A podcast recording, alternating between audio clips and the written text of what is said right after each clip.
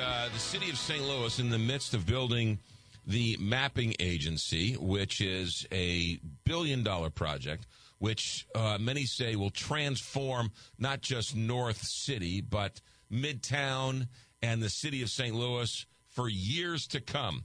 Everybody agrees it is one of the greatest things to ever happen to St. Louis, a real game changer. And one of the reasons, one of the main reasons it was allowed to happen was because of a developer named Paul McKee who was able to put together and parcel all of these uh, land together to make it big enough for this mapping agency to sort of come in and build their campus.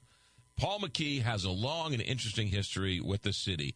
They love him, they hate him. Antonio French, it's a strange world to be Paul McKee because sometimes you were loved, sometimes you were hated.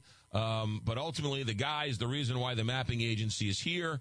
Now comes word that Missouri wants to put in tax credits that he used to parcel all this land together, and I'm sure there's a lot of people angry about it. What's going on? Woo, that was a lot there, man. Uh, I, am a little biased. I'm a, li- I'm a little biased because the man has been put through the ringer 15 different times, and they love him and hate him all at the same time. Yeah, I guess it depends on who you talk to. Uh, some people love him, some people hate him. Um, the description you gave of of the history of that project, I I disagree with quite a bit of that. Uh, but Go and whether ahead. or not Go ahead. yeah, and whether or not the uh, the NGA project is going to be trans- transformative and uh, spur economic development to the likes that they've been talking about is uh, I doubt, and we haven't seen any evidence of, of that at all. I mean, it, it's great to have you know a, a large construction project, but this idea that that is going to then spur all this other stuff. You know, all of a sudden it's going to change a culture where all of a sudden people want to move from the suburbs to move to uh, impoverished areas in North St. Louis and and be pioneers and and, and home settlers and I, I just don't think that's happening and we haven't seen it. You know, there isn't new housing going up around there. There, uh, people who have lived around there haven't seen any improvements to their neighborhood or their um, you know or their quality of life.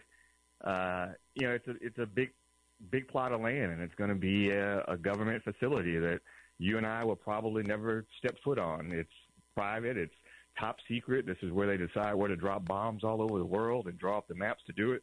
This is not going to be a, a space where like you know kids have playgrounds and there's new parks and stuff. It's, it's a good project, but let's not you know let's not over overstate it.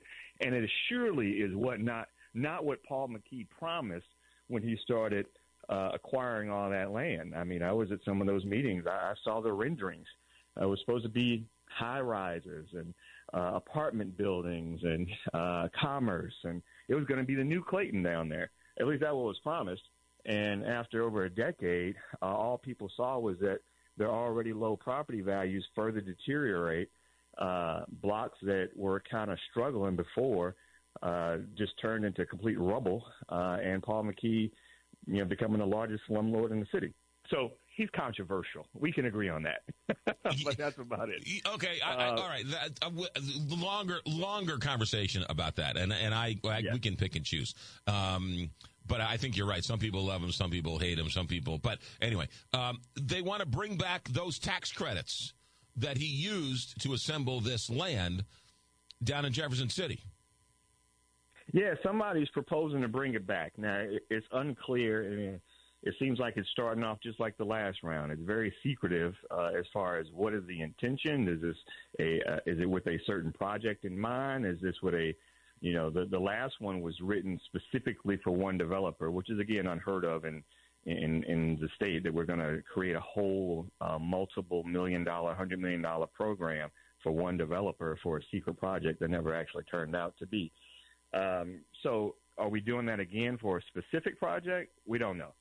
Uh, but you know, it, it is very unlikely, at least in the, uh, based on the reporting that the Post has done, that Paul McKee is going to be looking to use that. He's still facing lawsuits and fraud charges, uh, fraud allegations uh, from the last deal, and the city doesn't have a an active development deal anymore because of those uh, that lawsuit, which is still pending. I think it's been five years, and that lawsuit is still going on. So uh, it's clear what it's about. Now, could this thing, you know, many of us felt in the beginning that the the idea of the tax credit, a distressed land a tax credit, you know, making it easier for for developers to come in and buy this land and redevelop it. Uh, the idea of it's a good thing. Now, where the city fell short, uh, St. Louis City, was it didn't really put any real requirements or timelines on that stuff. So we we authorized this guy to get you know millions and millions and millions of dollars of tax credits, but didn't say you absolutely have to do anything with it. And that is, I think, where where really rubbed the neighborhood wrong. Um, and, and you know it led to you know the situation we have today. So you know theoretically it could be good, but it, it needs to start off better than it did last time, which is like what is this about? Is this a specific project? Can we have some uh, assurances that that project is going to actually happen? And instead of just basically subsidizing uh, specula- speculative buying, which is what we did before. Yeah, well, in, in terms of the mapping agency, it's not completed yet. So the fact that they haven't seen the burst of activity and economic development is to be determined.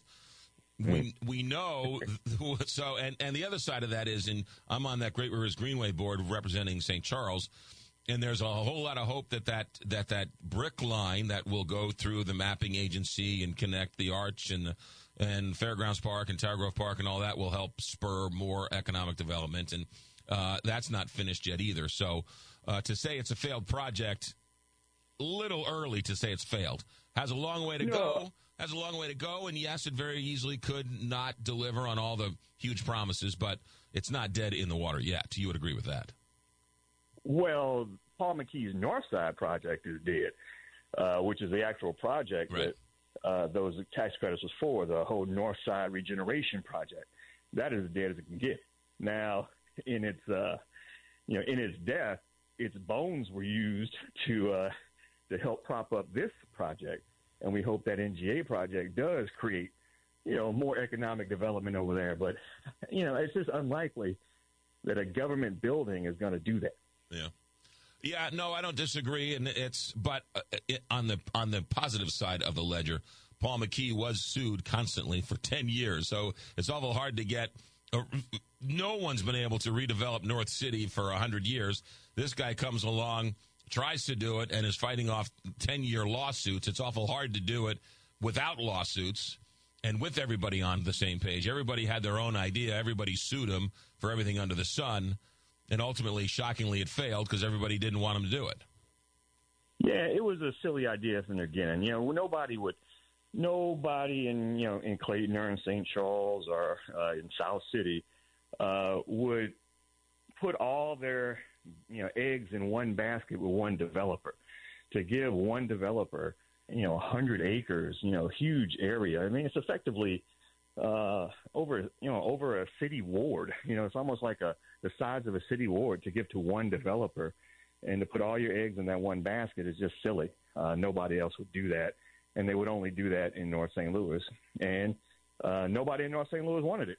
Yeah. you know, they kept complaining from the beginning that this is not how we want to do it, uh, and we don't trust this guy. He lied to us from the very beginning.